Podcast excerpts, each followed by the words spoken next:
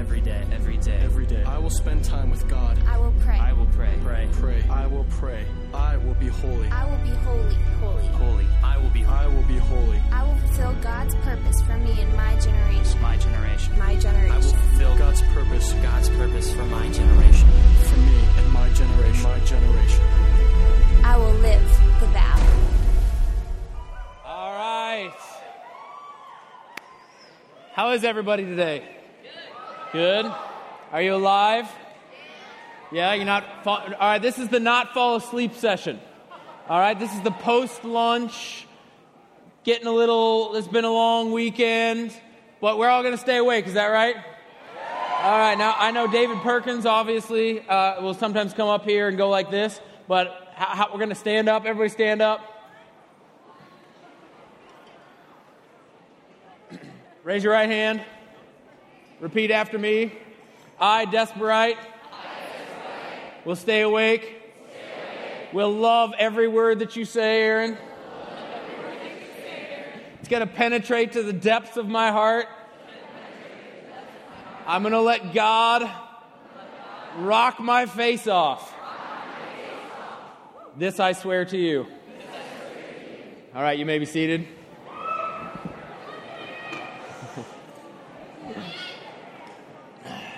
How many of you like Leeland?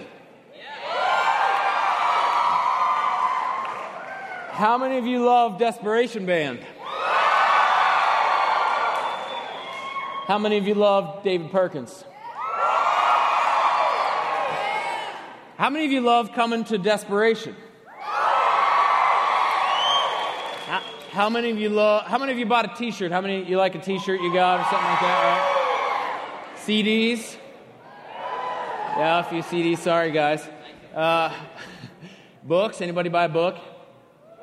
You like? you got like four people that like books. That's great. How many of you like? Uh, how many of you are not from Kalamazoo? How many of you guys love bus rides getting here? Yeah. All right. You know what? I love it too. I love it.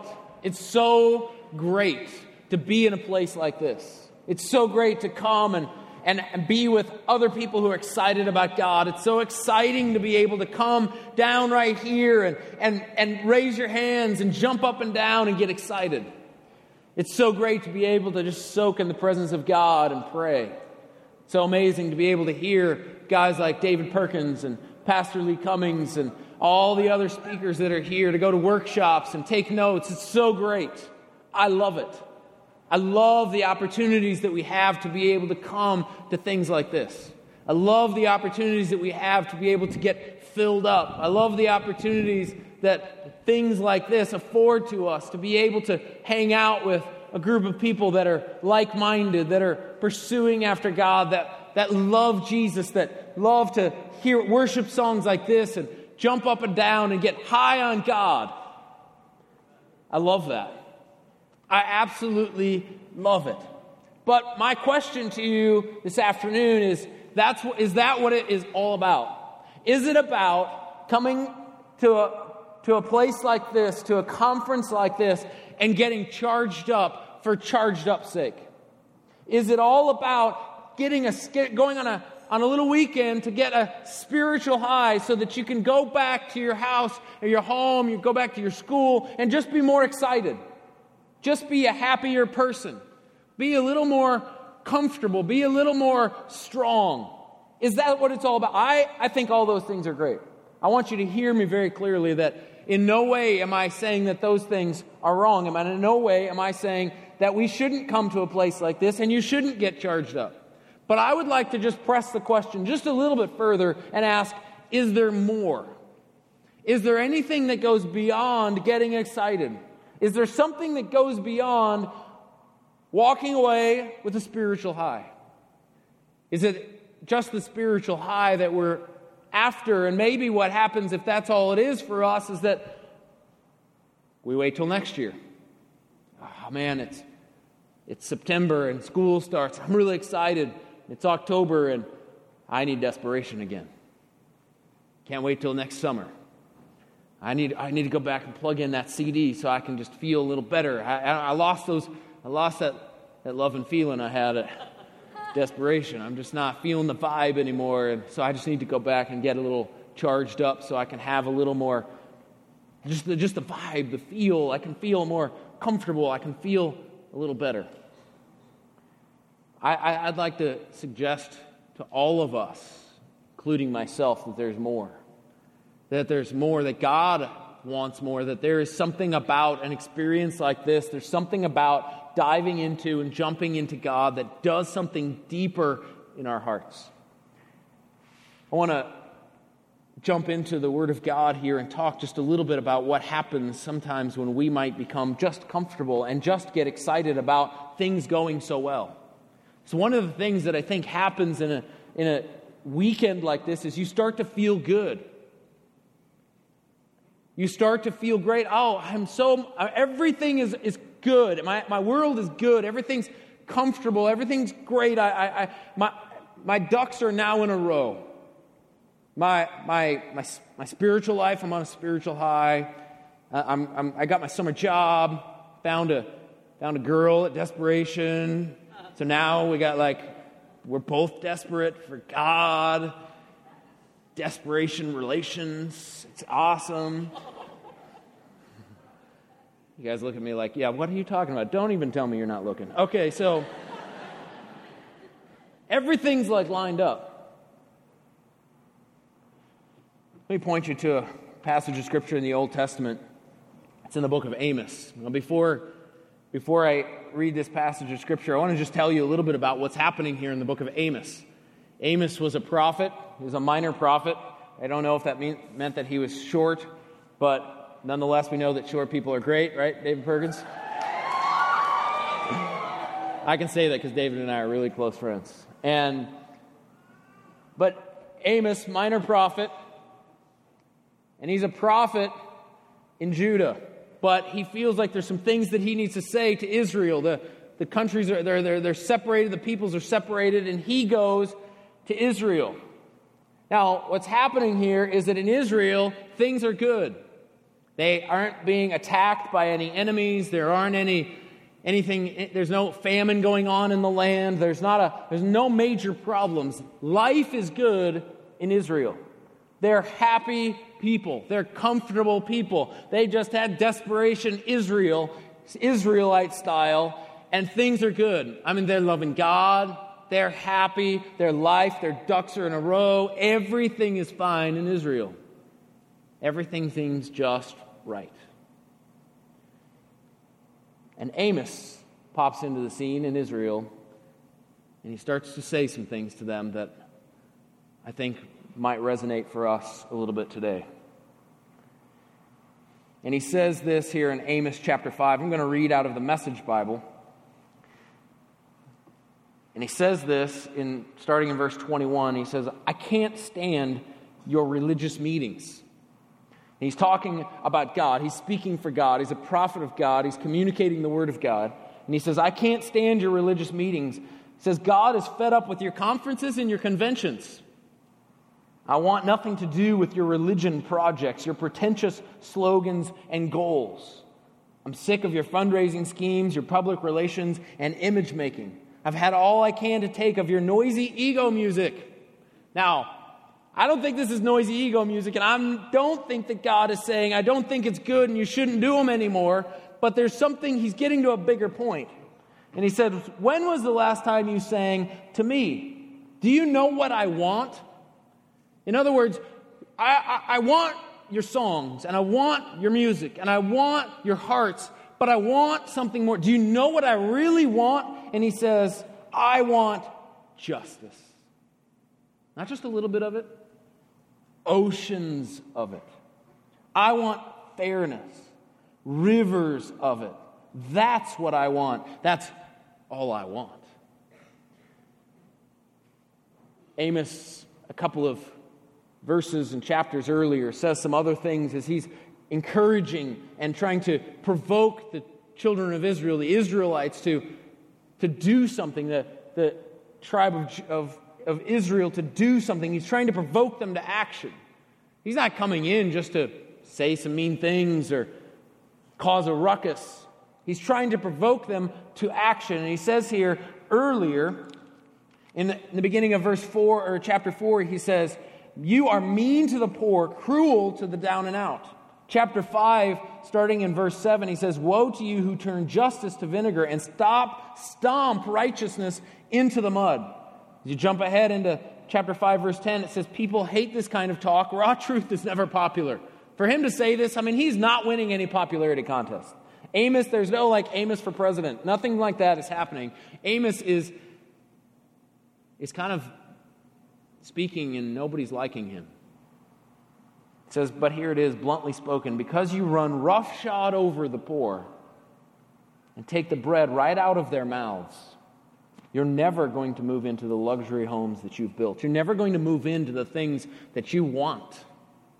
You're never going to drink wine from the expensive vineyards you've planted. I know precisely the extent of your violations, the enormity of your sins. It's appalling. You bully right living people, taking bribes right and left, and kicking the poor when they're down. Verse 13 Justice is a lost cause. And then it's a few verses later that he says, All the things you're doing, it's not really what I want. I want more. I wonder if sometimes we might not come to this and think, uh, this is so fun. This is so great. I'm so hyped up, so excited. But I think God's saying, you know what? I want that, but I want that to lead to something else.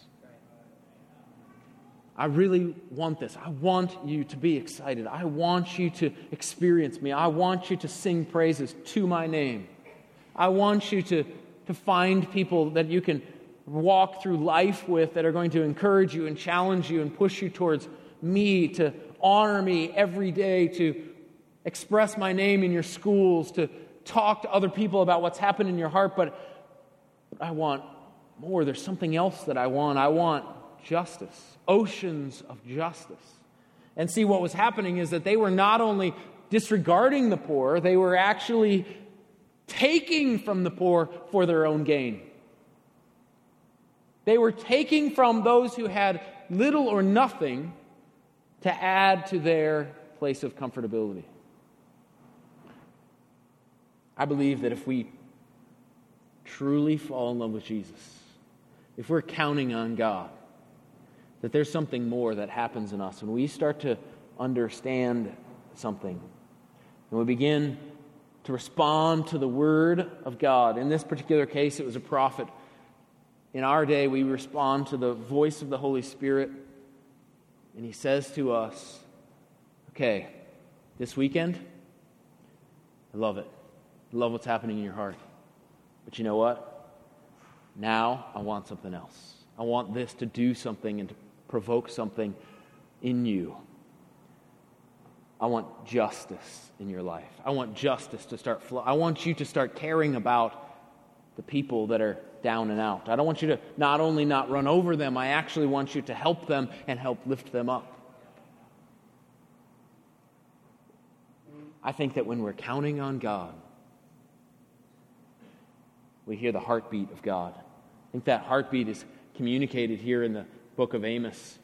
God saying, I love you, and I love you loving me, but I don't want that at the expense of those who are poor and needy.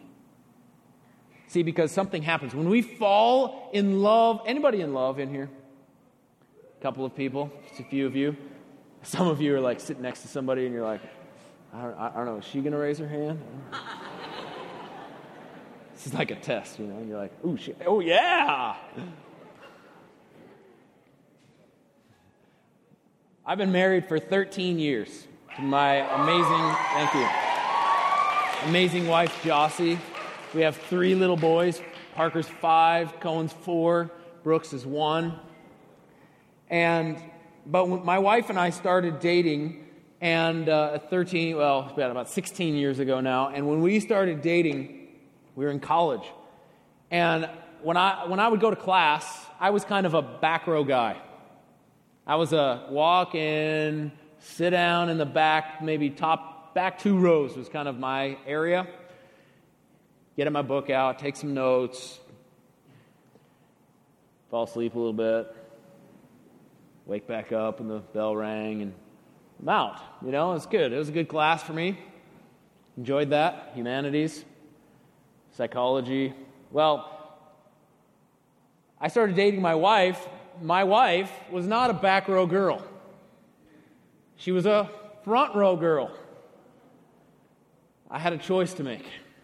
And see, as we started dating and I started falling in love with this girl, I remember we, you know, what happens sometimes you start to take classes together. You know, you want to hang out as much as you can. And we were different majors, but we had a couple of crossover classes and we decided to take Psychology 101 together. And so here we are in Psychology 101, and we walk in, and I'm like, all right, here, here's our seat. And she's like, what? I'm like, you know, back row. And she's like, well, I'd like to sit in the front. And I'm like, where's that? I've never been there before. So, you know what I did? Sat in the front row.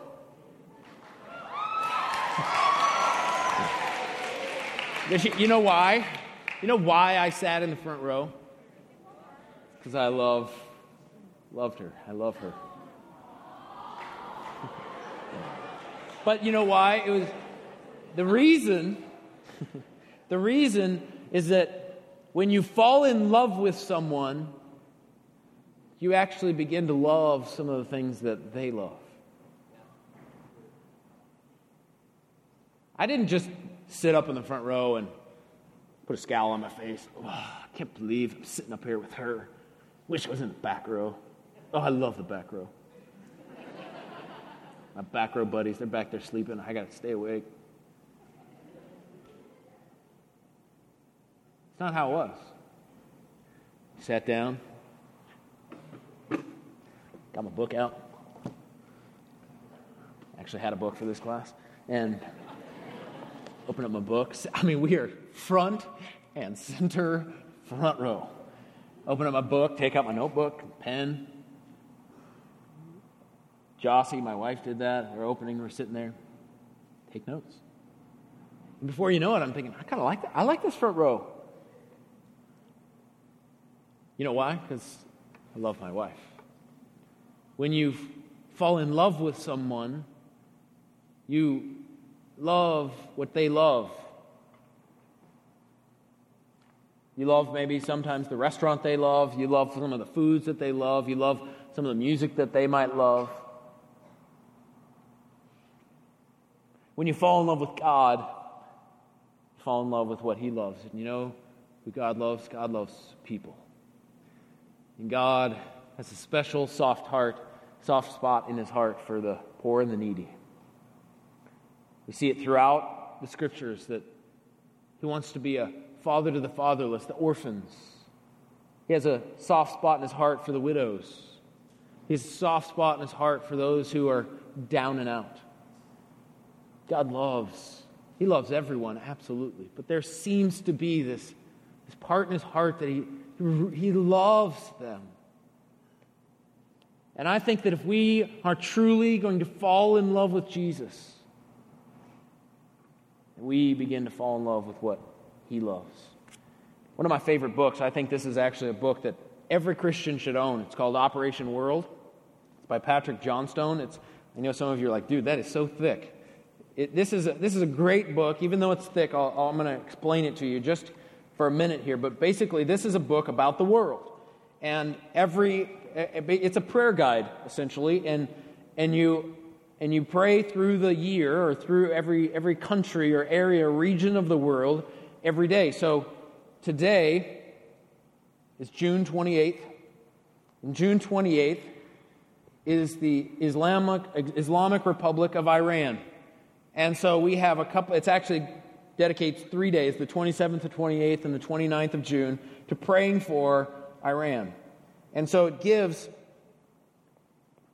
answers to prayer, challenges for prayer, spiritual needs of religious minorities, gives statistics on religion, politics, the number of people that are Islam, that have adhered to Islam, and the number of people that have given their lives to Jesus, This is an excellent. That, and that right there is one, two, three and a half pages.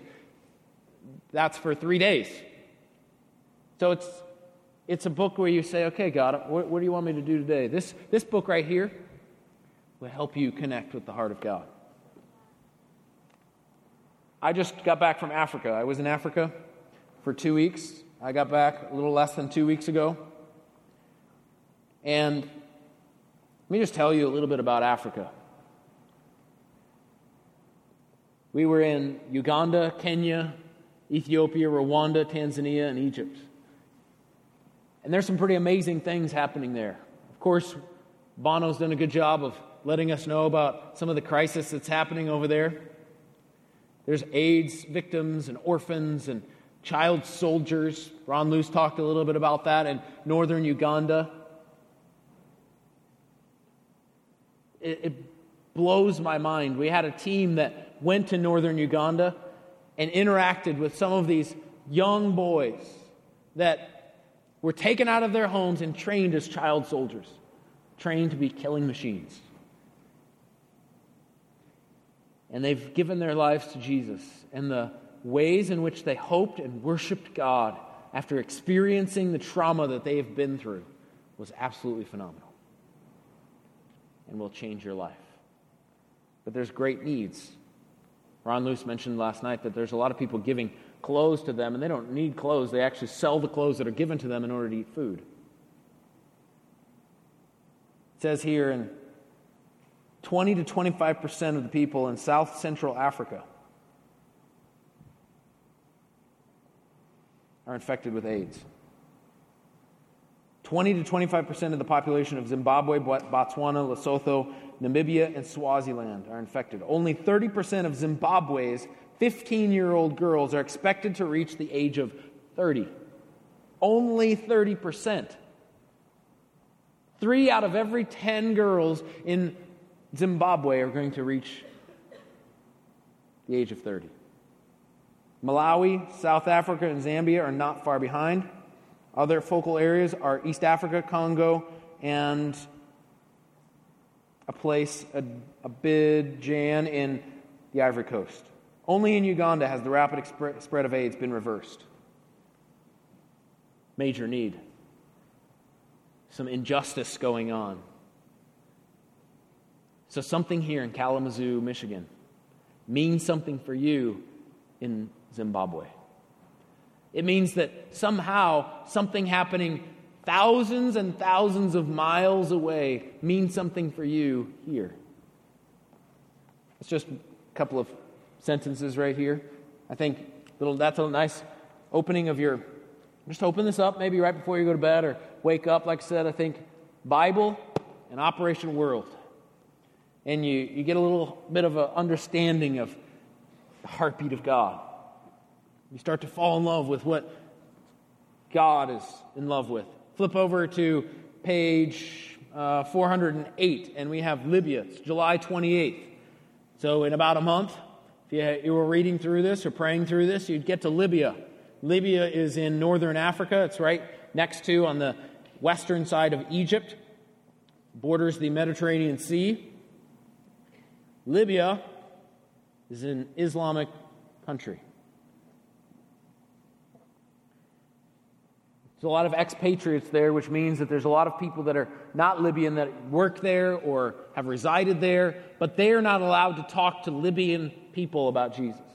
So there might be some international people that have a church there and are able to worship God, but if you are caught talking to a Libyan about the gospel, they, the Libyan, might be killed. You might be kicked out of the country and they might be killed.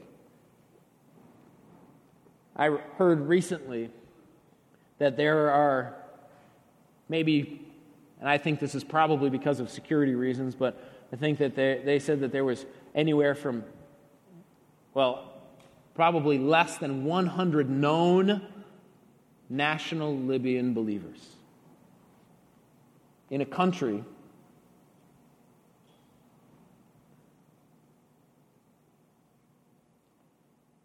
of a little over, almost coming up on 7 million people. 7 million people and less than 100 Libyan believers. Think that'll drive you to your knees? Like I mentioned, today is June 28th, where if we were reading, praying through this, we'd be praying for the country of Iran. And we'd understand that Iran is ninth, it's ranked ninth in the world on the persecution index. In other words, people who are Christians or potentially thinking about being Christians are being persecuted. They're of the hundreds of countries in the world, they're number nine. Number nine. I think that'll motivate your prayer life. See, are we just counting on God for some good grades? Are we counting on God for Him to do a miracle in Libya and Iran? Are we counting on God for Him to bring me that hot girl?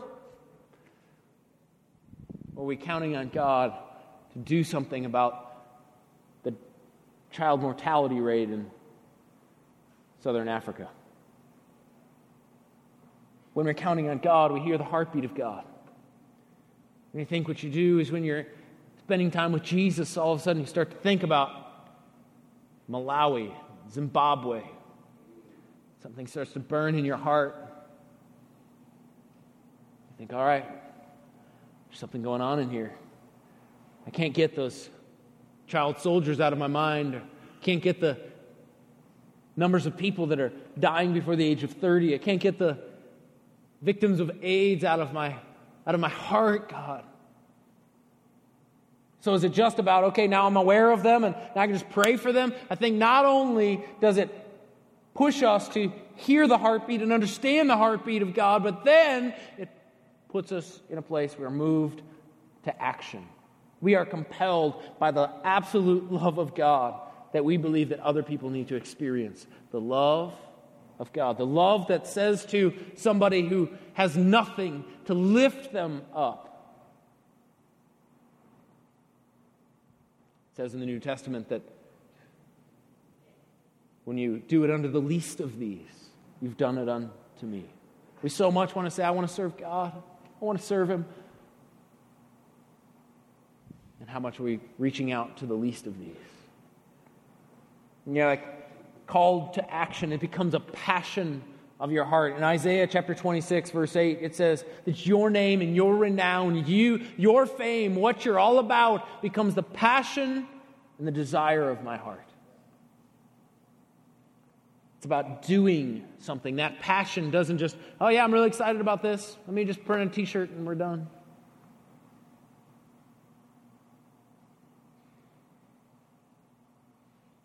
How, what, happen, what happens if maybe we're counting on God for Him to use us to change a nation?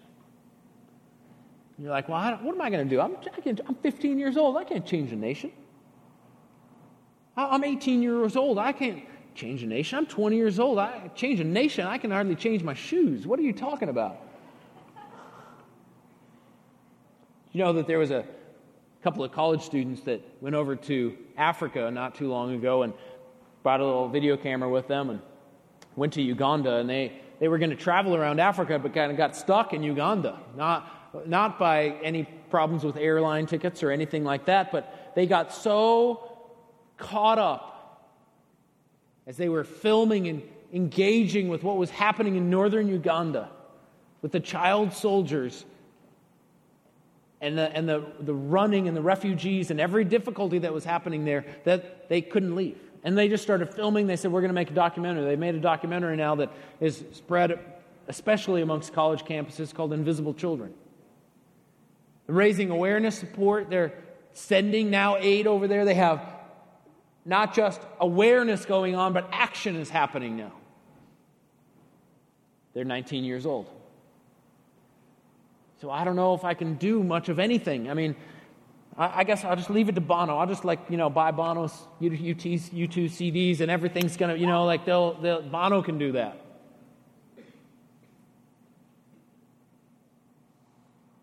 I was in Rwanda and we, we, had a group, we had a team there that had raised some extra money to be able to buy goats. So what happens is they, they brought in this truck, and this truck was full of goats. We actually bought 25 goats at $31 per goat.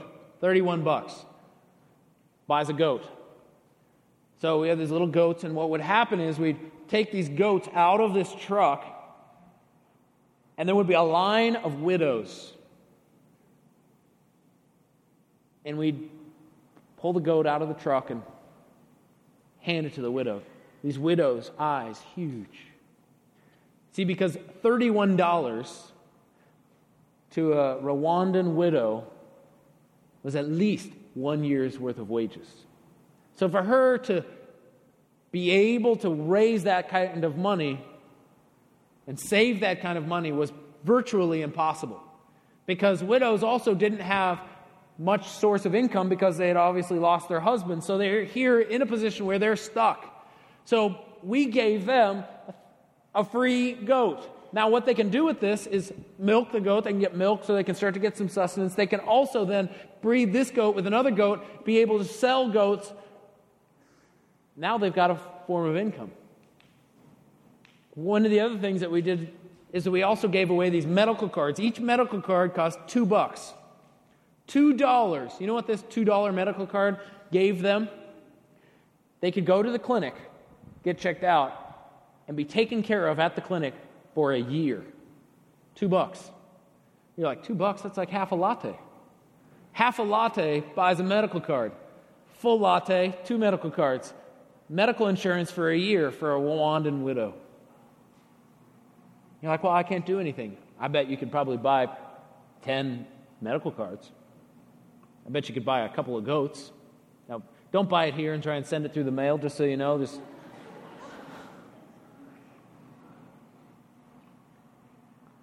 So you say, What can I do?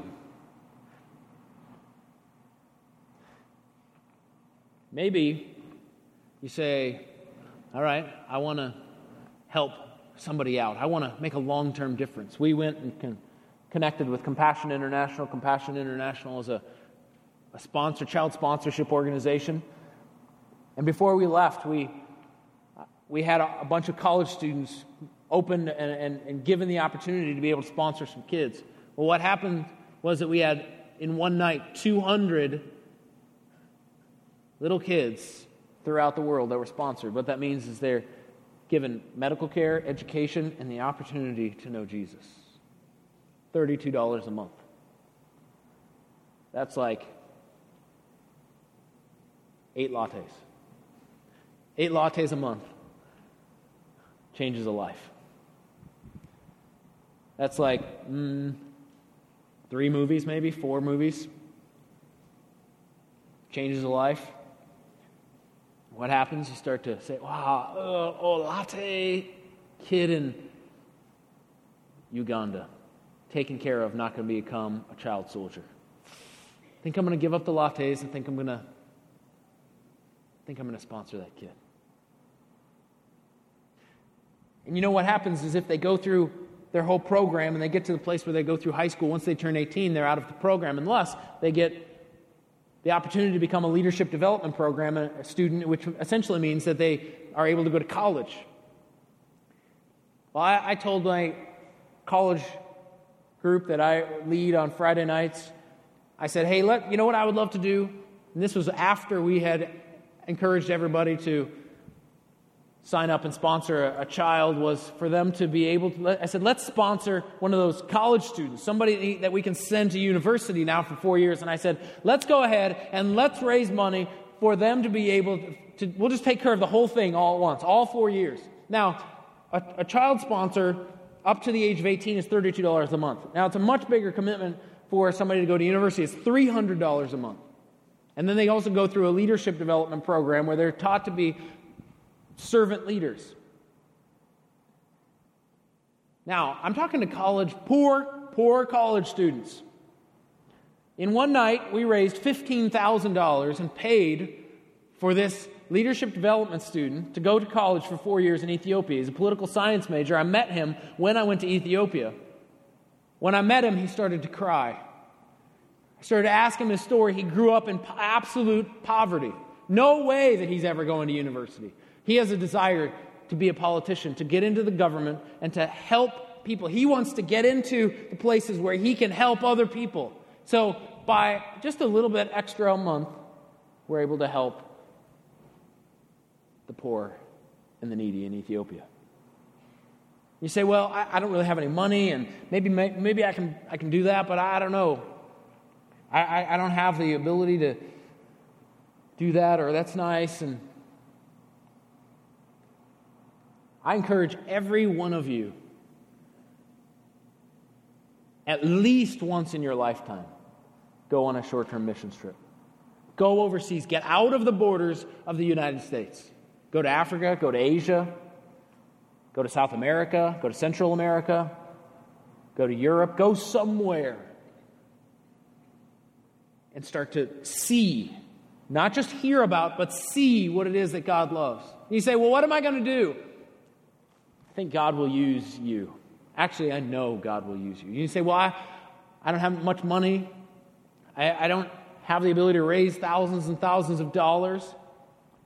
A few years ago, I took a group of people to Morocco, and there was one guy that his talent was he was a DJ. He's kind of the wicca, I call him the wicca wicca guy. And so he'd be in a band and he'd be right up about here and, you know, wicca wicca wicca wicca. That's him. He's the wicca wicca.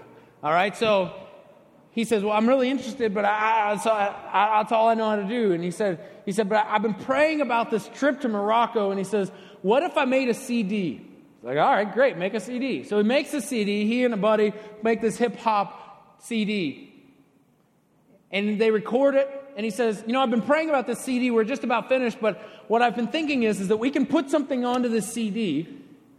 We can put the Gospel of John on the CD. So when they pop it into their computer, if they have a computer, what will come up first will actually be the Gospel of John in Arabic. See, you're not allowed to go to Morocco and, tell, and bring a Bible and hand them out and just set up something on the street corners. So he's like, maybe this is a way that we can communicate the gospel. So we end up doing this hip hop concert there in Morocco, and, and we had duplicated these CDs and we gave these CDs out for free after the concert. Completely gone in one night. And the next day, this guy comes running up to us and he says, Are you American hip hop star? Comes up to me and I'm like, Yes, I am. What can I do for you? And he says, That CD, that CD. I, I got the CD from you guys. Last night I was here and and there was something about the music, I don't know what it was, but I took the CD and I, I brought it home, I put it in the com- computer, and up popped this, this book, this, this thing, these writings, and I read this, I read the whole thing. Tell me about this book. What is this all about? He read the entire book of the Gospel of John in Arabic that night, comes to me, says, What is this about? I tell him all about Jesus, and he says, That's what I want. Why? Because this guy said, I, I, know how to DJ, I'll make a CD. So I don't know, I don't know what to do. I don't know how to do it. Okay, maybe I don't have any like special Wicca Wicca talents. I'm not like Wicca Wicca man or Wicca Wicca girl. I, I don't know about that. I, I mean, I'm kind of average. I'm kind of like not talented. I like dribble a basketball. I can't dribble a basketball. I can't kick a soccer ball. I can barely talk. You know what you can do? You can pray for people. See, because it says in, in Colossians chapter 1, verse 27, it says, This is the mystery of the gospel. It is Christ Jesus inside of you. That is the hope of glory for the, ho- the poor and the needy, for everyone. So, what does that mean? That means that you can go to Uganda. That means you can go to Kenya and you can pray for someone. Why? Because you have God inside of you. So, what does that mean maybe for the poor and the needy? Well, it could mean that you were just like this one guy that was on this trip just a couple of weeks ago. And there was this little kid that was kind of on the sidelines. There was, they were playing soccer, soccer with, this, with this taped up soccer ball, really hardly a soccer ball, but nonetheless, it was a ball that they were kicking around in this dirt field, and he couldn't play. One of the guys on the team went over to him and he says, Well, why aren't you playing? And, and he looks at him and his eye is, there's something wrong with his eye. I come to find out that he's blind in one eye. And because of that blindness, he wasn't able to play.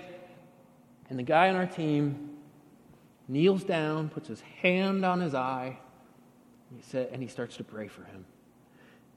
He says, In the name of Jesus, I pray that you would open this eye. Because there was anything special about the guy who was praying for him, the only thing special about him was the fact that inside of him was the power of God. The only thing that was special about this guy is that it was the Christ Jesus inside of him. And he says, I just pray for healing for this little boy. Pray for to open his eye. And he stands up, and he had prayed for lots and lots of people on this trip so far. And, but something amazing happened to this little boy. He stands up, and his eye opens. And he runs out, yeah. That's amazing. And he runs out onto the soccer field and plays soccer. Another little kid comes up, couldn't hear. Different person on the team lays hands on the little boy's ears, prays for him, and he can hear. God healed, opened the deaf ears, opened blind eyes. Why? Because he cared about this little kid. He cared enough to get on a plane, raise some money, can go over and pray for them. You're like, well, I don't know about that. I don't know if I could do that. Well, I promise you, you can. I promise you, you can. And I was in China a couple of years ago, and there was a girl that we were talking that was on, our, on one of our teams that was talking with this girl who was a Buddhist. And she was sharing with her about Jesus, and she wasn't really interested. She said, I, am fine with what I, have got here. Buddhism is for me. And, and the girl on our team said, Okay, that's fine. Well, can I just pray for you before, before we leave? Thinking that maybe she's just, that her part in the process was, was just planting a seed. And she said, Yeah, yeah, sure. I guess if you want to pray for me, that's fine. So they actually took hands, and this girl prays for her. And after a short prayer, Buddhist girl opens her eyes. Her eyes are about this big, and she said, I have never experienced peace like that in my entire life. And 15 minutes later, this little Buddhist girl from China gave her life to Jesus. Now, I think sometimes we're, we, we, we, we hear about Bono with lots of money and fame. We hear about maybe a big, huge crusade and some pastor that goes over and is in front of thousands and has to have some, you know, you think, well, I can't preach like that. I can't do that. But uh, you know what you can do? Hey, can I just pray for you? And now, this girl in China knows the Prince of Peace. She doesn't know about, about peace. In Buddhism, there's a lot of understanding about peace. Well, it's all about finding inner peace. And, but now this girl knows the Prince of Peace. Why? Because she said, Well, can I just pray for you? That's it. Or how about this one guy that I've known for several years and has been one of the one of the quietest guys I've ever known. His parents actually called me a couple of years ago. Said, "Is there anything that you can do for my son?" He he's so uh, afraid of talking to people that he, some of the things he wants to do, he wants to go to school, but he's so afraid of of having to talk or having to interact or go into new situations that that he won't even apply. He wants to. I know he she, she called me and said, "I know the passions of his heart," but he's so paralyzed by fear that she, he won't even apply to go to school. I said, I'll, try, I'll see what I can do. Well, not long after that, he got the opportunity to go to Africa. I talked with him, and he decided that he was going to apply. He's going to make the big, huge leap. I was scared that maybe what would happen is that he would drop out after a month or something like that when he had to meet his team and do, you know, hang out with his team and that kind of thing, that he wasn't going to wasn't going to push past that, but instead he stuck with it. There was a guy that actually kind of took him under his wing and said, okay, we're going to kind of do this together. I'm going to help you. Well, this guy was in Kenya just a couple of weeks ago, and a couple of days into the trip, they were out in the middle of nowhere, Kenya. They were out in a place where people hadn't seen white people before. And so they walk into this village, and some of the children in the village were actually a little scared like, who are these white colored people? We've only seen dark colored, dark skinned people before. And so, so that, was, that was an interesting experience of them having to show that they're, you know, just like them, just different colored skin. And, and then they started going door to door, hut to hut, to talk to people. And this guy, Mr. Quiet Guy, goes to a, a hut, and inside is a 99 year old man. He was born in 1908. That's like as old as dirt. I think he's friends with Moses, you know, so. and he walks, when, these, when, they, when they come to his door, he, his eyes got huge. And, and they got to talking, and he said, I had a dream 20 years ago that some white people would come to my village and tell me about something, and whatever they told me, something was going to dramatically happen in my life.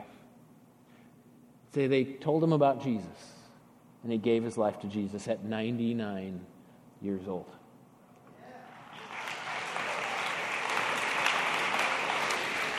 This, this is the guy who, who didn't, who was afraid to do just about anything. I got an email from him, this guy's about ready to do just about anything. I mean, he is ready to tear up the world. Why? Because he got a heart like God's heart. Something profound happened in him. And he was moved to action. And in the action, he saw God at work.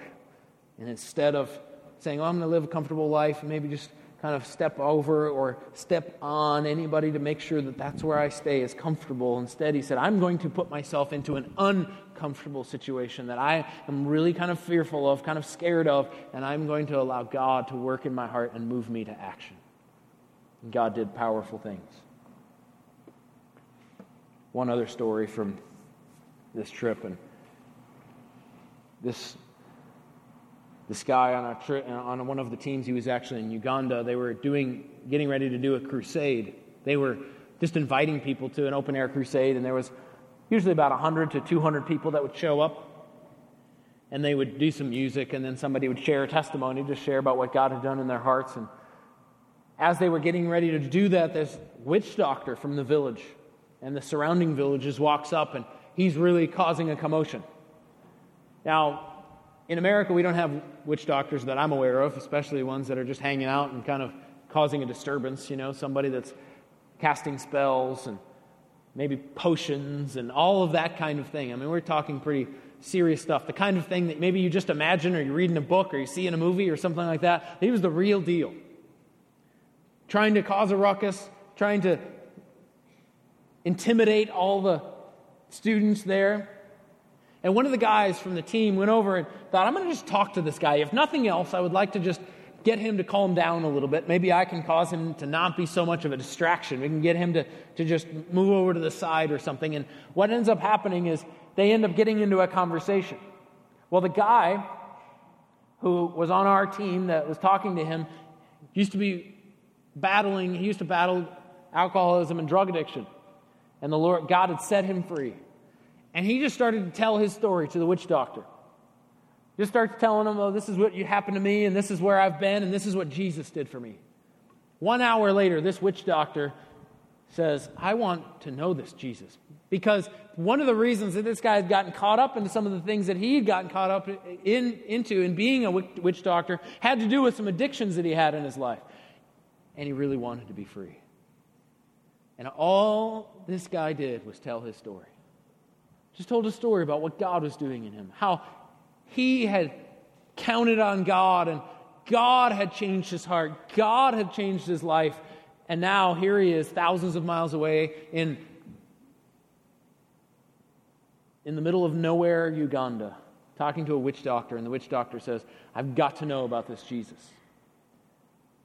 The next night, they had another crusade. The witch doctor's like in the front row. He brings a friend because he wants his friend to know Jesus. The next night, the witch doctor, well, ex witch doctor, and his friend bring another friend, and, before, and the next night, that guy gets saved.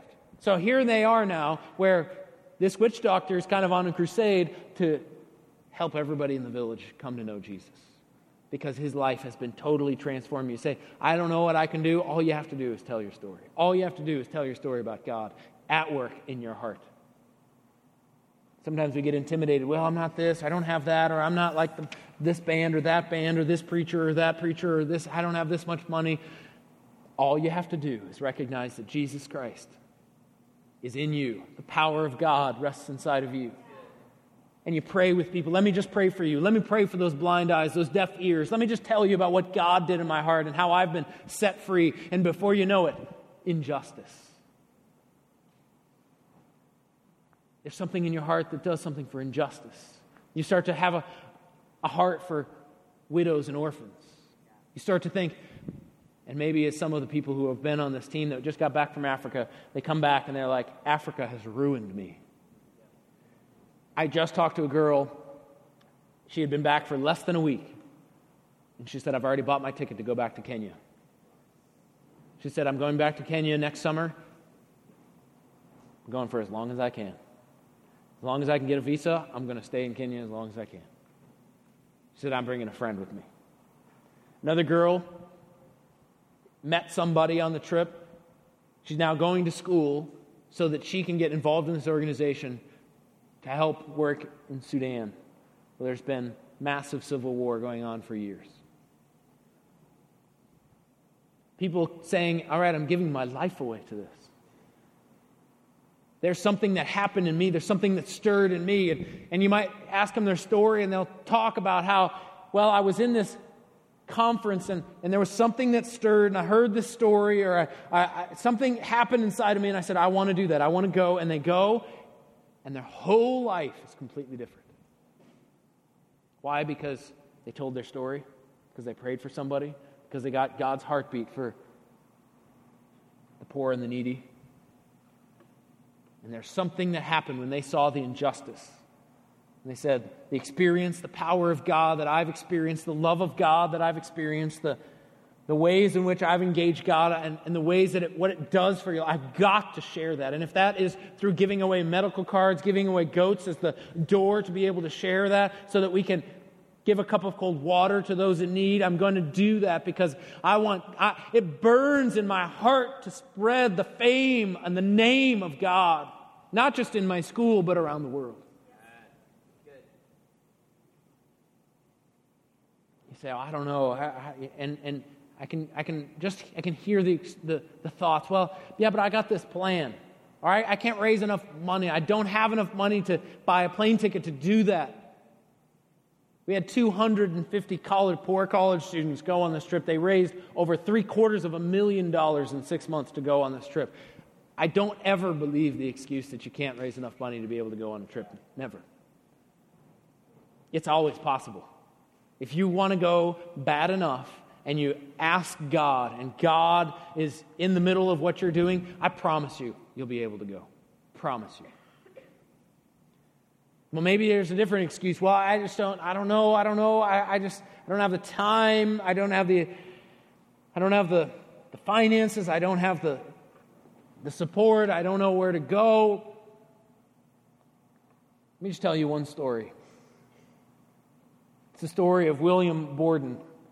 William Borden was the son of the guy who started Borden Milk, Borden Dairy.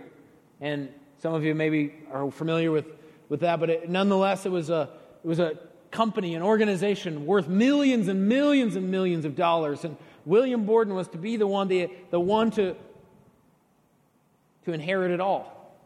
He was going to take over the company, he was set for life. And in college, he goes overseas on a trip. It was actually, it was actually right before he starts college. It was his, it was his graduation present from high school. He said, his dad said, You can do whatever you want. I want to send you on a trip. And he sends him overseas just to experience the world. And he comes back and he tells his dad, He says, I was in Africa and I, I want to go back. I want to give my life in Africa. And his dad wants to be a supporting dad, but he says, ah, he just thinks, I, son, you're going to take over the, the family business. You're going to be set for life. You're going to have all the money that you need. He says, I'll make you a deal. He says, if you go to school and you graduate. He says you can do whatever you want. So William Borden goes to Harvard. He's thinking about it. He actually finds out and kind of prays about it, determines that he wants to go to Sudan. He graduates from Harvard, goes to his dad, and he said, All right, I held up my end of the deal. I want you to hold up yours. He said, Okay. His son says, I want to be a missionary to Sudan. And then what starts to happen is people around William started to tell him that you're crazy. You're wasting your life. You're wasting your life. You have so much money, you have a fortune, you have a name, you have the ability to do just about whatever you want. You graduated from Harvard. The opportunities for you are endless.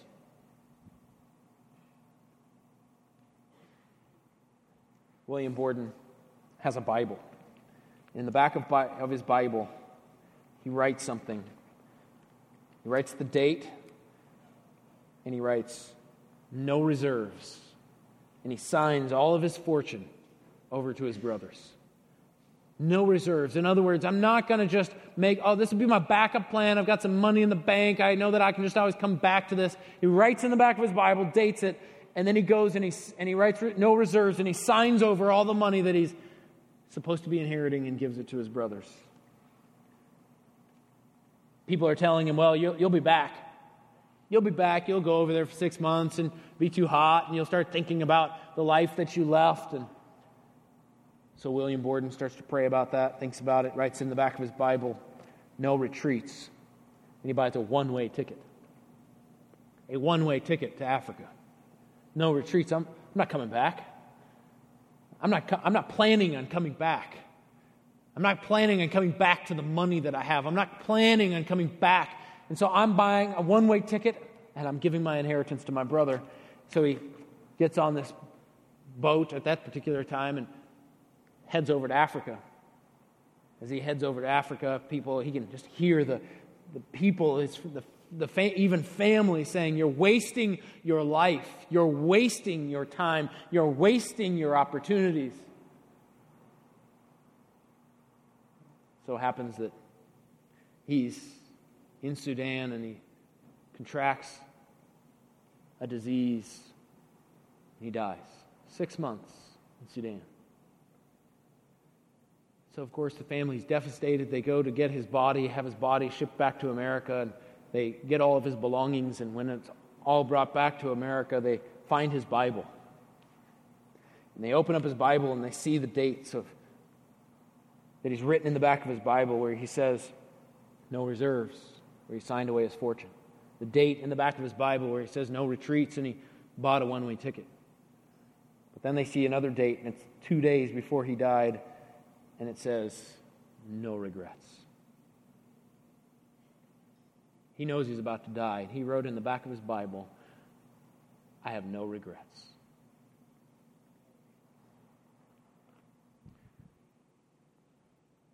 My question to you this afternoon is Are you willing to give your life away? To make your life make an impact for those who are the poorest and the neediest in your community and around the world?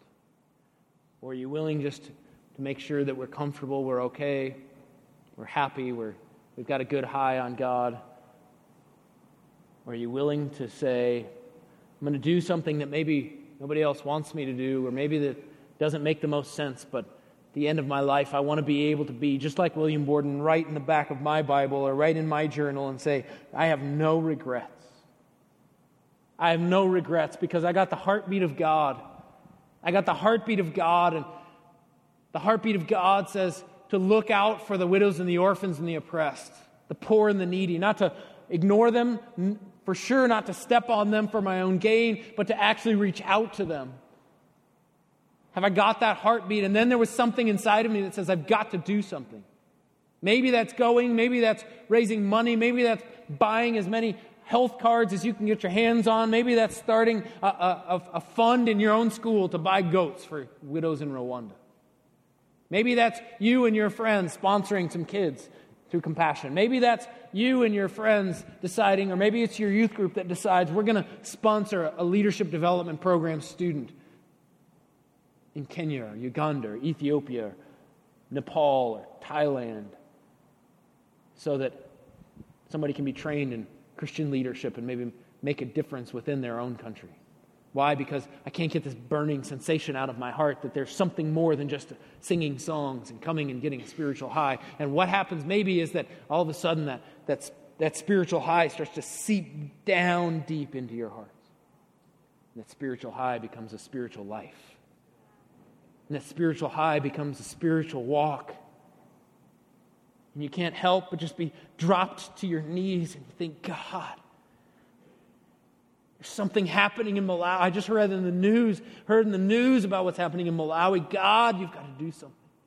You start praying, and maybe you pray, and maybe something else happens, and you can contribute to it. Maybe there's a voice inside of you that says, I want you to go to Malawi. And you're like, whoa, whoa. But you know what? All of a sudden, you're loving what God loves, and you start to take action. Let's stand up, let's pray together.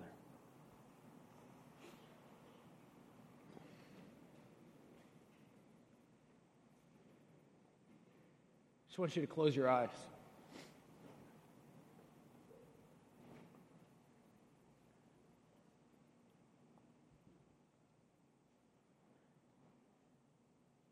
And I just want to have us, us to have a, just a quiet moment. And what I want you to do is I want you to listen. And I want you to hear what God's heartbeat is. I want you to hear God's heart for the oppressed and the needy. I want you to hear the statistics that I mentioned just a little bit earlier. And we could, have, we could be reading statistics from here until next year about the ways that people are oppressed. I just want us to have a, a moment of complete silence, and I just want you to listen. Sometimes maybe we don't hear it because we don't ever take the time to stop and just listen.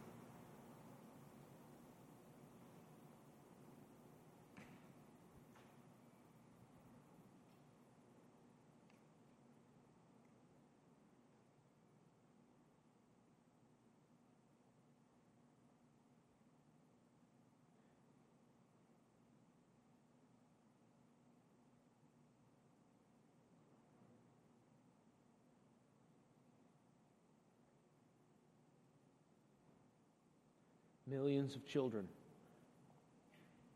who go to sleep tonight hungry. Millions of people without access to clean water. Millions of people without a simple cure for a simple disease that's available that we, we don't even think about, we don't even deal with here that will kill them and their families. Orphans orphaned by AIDS.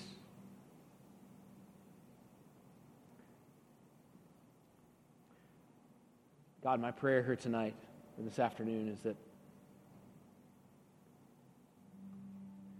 that we wouldn't be guilted into any type of action, but instead, God, it would be your love for us that compels us. It says, The love that I have experienced in you drives me to communicate that love around the world, drives me to make sure that other people experience you through a cup of cold water, through a, a goat, through a medical card, through a prayer, through the power of God changing their, the way they see, the way they hear, changing their eternal destiny. Whether it be in Africa or Morocco or Asia and China and Afghanistan, South America, God, all over the world, we pray right now for those who are oppressed and in need. God, we pray that, I pray that every heart in here would be connected to your heart and have a special spot in our heart for the poor and the needy, for the widows and the orphans. That you would make our heartbeat your heartbeat. That we would understand what it is understand and see what's going on, and it would compel us, move us to action. That if we were in Amos time, the, there wouldn't be an Amos that comes to us and says, Yeah, you guys are singing great songs and the words are awesome, but, but you, you're, you're doing it with, with the wrong end. There's more to this than excitement and songs. There's the needy and the oppressed that I want so much to touch through you.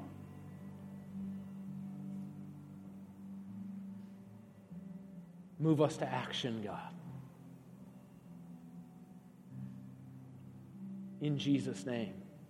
And everybody said, Amen. As we sing this last song, I want, I want to do something here. This last song is playing. I just want us to stay in an attitude of worship and, and an attitude of examining our hearts, examining what it is that God wants to do with our lives. I don't believe that everybody in here is called to move overseas. I do believe, though, that everyone is called to the needy and the oppressed. Every one of us. In some form or another, we are all called. We are all part of what God wants to do. Some of us may help by raising money. Some of us might help by raising awareness. Some of us might help by going. Some of us might help by telling others, taking others with us. Some of us might live in one of these countries or any other country of the world that we've mentioned for the rest of your life.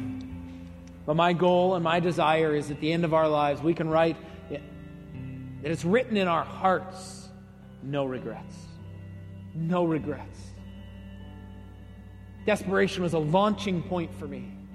Desperation was a, was a sending off for me. It was a, a spark ignited in my heart for the poor and the oppressed, the needy, the widows and the orphans. And my life and the life of somebody, some people around somewhere around the world is different because of what God did in me here. So as we sing this last song, I I think let's just leave let's just leave this front area open. And I think if you want to, come on up front. And some of us need to say, okay, God, I'm scared about this. I don't know what to do, but I'm going to come down here and I just want to lay some of my hindrances, my fears, right here at your feet. For some of you, this might be about going on a trip for a very first time, or for some of you, maybe you've been wrestling with God about what He wants to do in, in you for the rest of your life. For some of you, I think you're going to be coming up here and, and you know that God's saying, I want you to go. I want you to give your life away. I want you to move to another foreign land, and, and I want you to live there for the rest of your life so that you can help the poor and the needy. So, as we sing this last song, as we close out this session, I want this front area to be a place where we engage God's heart for the poor and the needy and what that means for us. Okay? So just leave this up here. You guys can come up, just kneel down, and let's engage God from this word.